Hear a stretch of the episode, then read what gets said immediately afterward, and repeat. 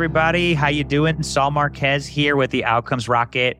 I am with an incredible guest today. His name is Dave Zaboski. He is the co-founder and chief creative officer of Laetro. Laetro is a tech-enabled community of the world's finest creatives, serving enterprise customers with best-in-class design services. I had a chance to meet Dave at the NextMed conference. We connected. It was just like, man, we got to get you on the podcast. We got to do some work together. He's a classically trained painter. You probably see if you're watching this, he's got his paintings in the background. And he was also an animator at Disney, Sony, and Warner Brothers during the second golden age of animation. He worked on movies like Beauty and the Beast, The Lion King, Pocahontas, Aladdin, and The Hunchback of Notre Dame, Hercules. The list is long. His last one was Fantasia 2000. But I'm so glad that he's here with us today. Dave, welcome. Hey, Saul, it's a delight to be here. My pleasure. We were together at NextMed, which is the future of health. It was legacy exponential medicine. How'd you enjoy the meeting? Oh, I think it was amazing. I really love that kind of crossroads sort of conference. Well, it's a medical conference, but there's just sort of everything there from Paul Stamets and human mycology to John Madison and devices and the latest research in psychology. And I mean, I love that kind of crossroads thing. And that they would have an artist like me there I just think testifies to how cool they are. I love it, man. Yeah. It was a good meeting. Forward thinking. If you guys haven't had a chance to check out Next Med. It's a fantastic conference. We'll link it up here in the podcast show notes. Dr. Daniel Kraft led that and just phenomenal. So, Dave, let's shift to you. Like, t- talk to us about what you're up to today. I was fascinated by it. And, and so I'd love the listeners of the podcast to really get to know you and what it is you do and why you do it. Yeah, well, I mean, I think you said it best. We're a tech enabled community of curated creatives, and we're here to service enterprise clients with best in class design services. So, what does that mean? That means that in the ecosystem of creativity, like when companies need creative, you have on the one hand, you have kind of the do it yourself. That is, that a company needs a, a blog post or a hero image or a web design or a rebrand they'll go find a freelancer at one of the many platforms that you can get a freelancer, and you hope for the best that you get a needle in a haystack and somebody who's amazing. That's the do it yourself. Then on the other hand end of the spectrum, there's the do it for you. Yeah. That's like an agency where they cost a ton of money. They'll say, We'll be back in two months and tell you who you are, and here's the bill. And so there's a, it's a, the funny thing is that a com- companies often lose a lot of agency when they go to agencies. So what we've created is something that's a little bit in the middle of that. It's not do it yourself and not do it for me or for you. It's do it with you. Because what we noticed that in the ecosystem of creatives out there, there's this sort of fracture. There's no such thing as a freelance community. You're either freelance and you're solo or you're part of a studio and your community. What we want to create at Laetro is this kind of freelance community, like a place where freelancers can come. We can build their team, add them to a, another company, almost like a creative API that you attach like a machine onto a company that they can use for as much as they need. It's like fractional, high end curated creative talent for a short period of time. And I think that, that the last piece of that is that the culture in the creative world is pretty fractured. Like when I started at Disney, I got three year contracts and five year contracts, and I thought I was going to work there forever, man. Like nobody ever left Disney. Now, yeah. I talked to an artist a couple months ago who got a week long contract for some work he did at Disney and a net like 120 or something like that. So the there's no longer this space where people are working long term at companies. There's a lot of fracturing in the industry. So we created something like Laetro to be able to help creatives flourish and help mm-hmm. companies get better creative.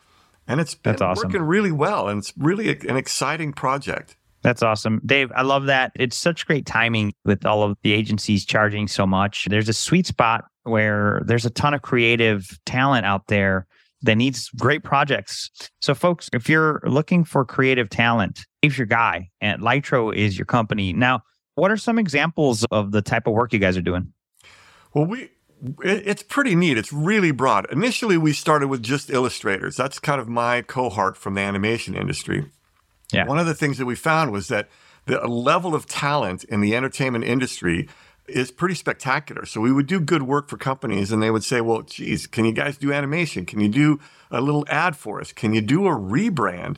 Coming out of the pandemic, the thing about a rebrand is what is the story that you're telling?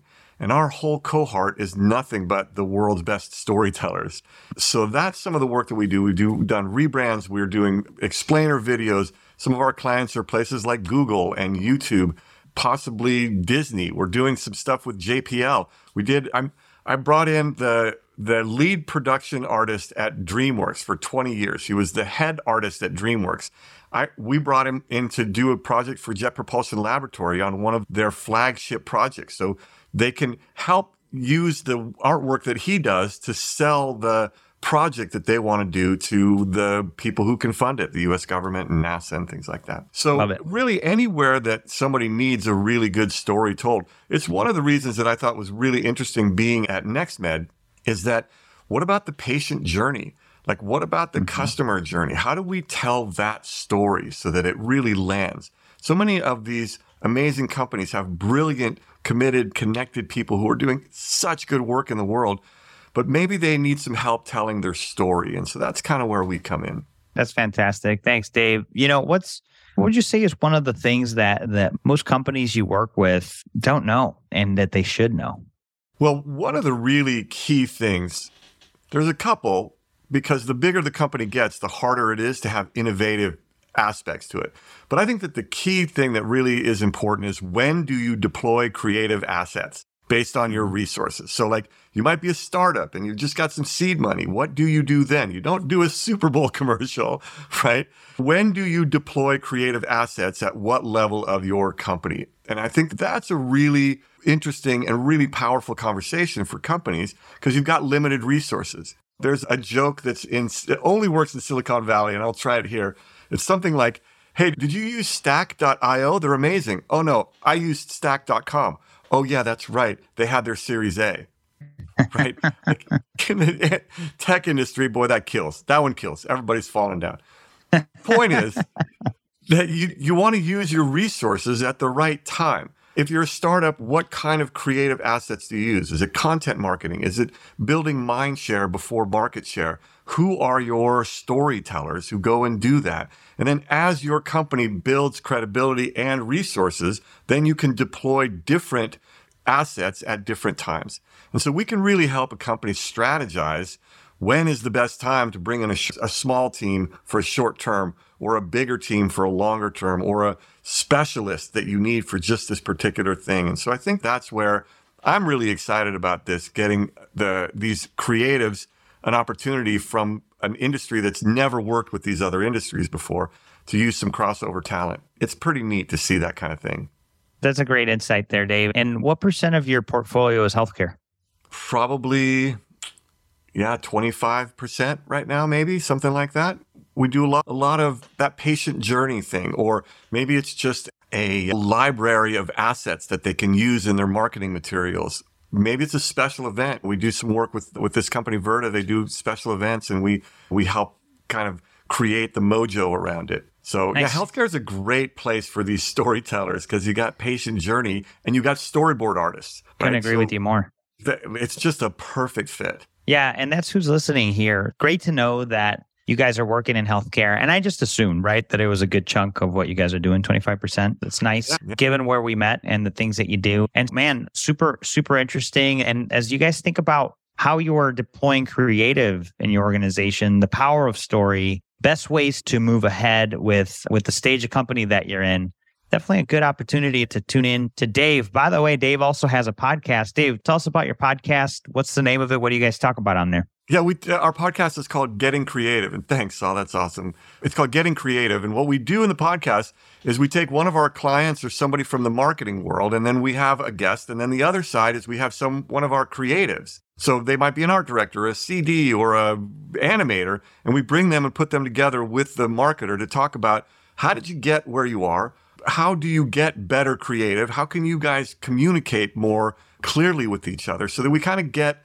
it's how to get the best creative. So the marketer, they're super creative people on both sides. And how do they get their ideas into reality? And so our podcast called Getting Creative is really about marrying that that marketer with the creative to figure out how to get the best creative. That's great. And oftentimes, I think, and correct me if I'm wrong, but it feels like the creative aspect is underrepresented and sometimes undervalued. Well, I think that's a two-way street too. The artists can value themselves. I think that one of the things we do at Laetro is create structures so that the value is is evident, transparent, and and respected. I think that we I think that's why getting those people together. One of the things that happens at agencies is that the creative side is so opaque that you don't really know what's happening over there. And so there's a there's yeah.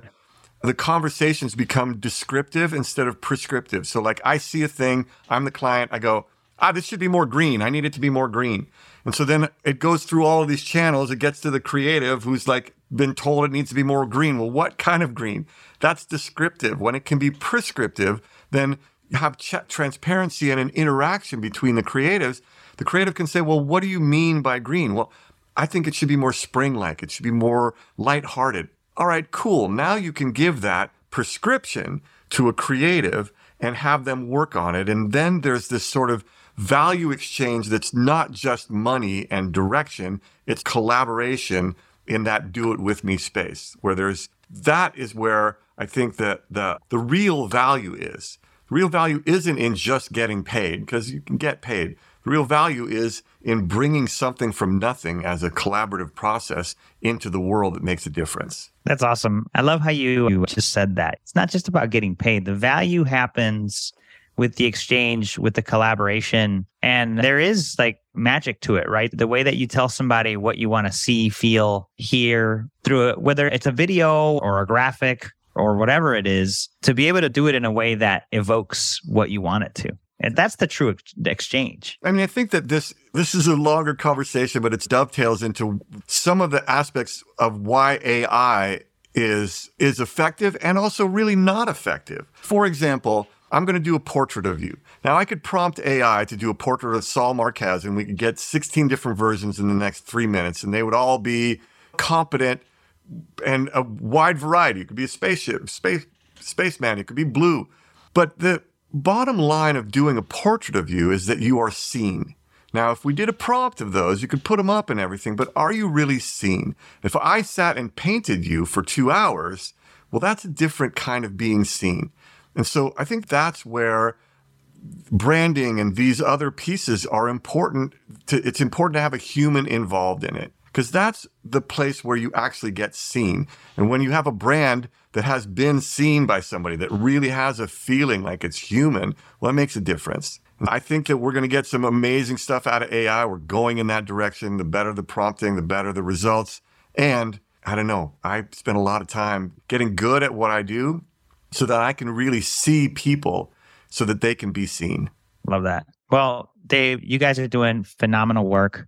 Glad we got a chance to get you here to make that distinction for all of our listeners. What closing thought would you leave everybody with? What closing thought? Well, I think that when it comes to AI, for example, I would say that we are the storytellers in that. And so, what if it went well? And I think in general, your story matters. What story you tell the world is important. And it's not just your story, but it's the story of the storytellers. So, like, who are you that's telling the story? And so, when you do that work where you really get connected to who you are as a storyteller and the story that you're telling, then it rounds out the whole message. That's awesome. Folks, don't forget that you are the storyteller and uh, and this is your time. And with the exciting advancements in AI, I think it's important for us to think about what Dave just left us with is what is the human touch? And how are we leaving an impression on our customers, patients, and our colleagues and employees. So, Dave, really appreciate you coming on with us today and uh, looking forward to staying in touch. Yeah, it's my pleasure, Saul. It's been a delight.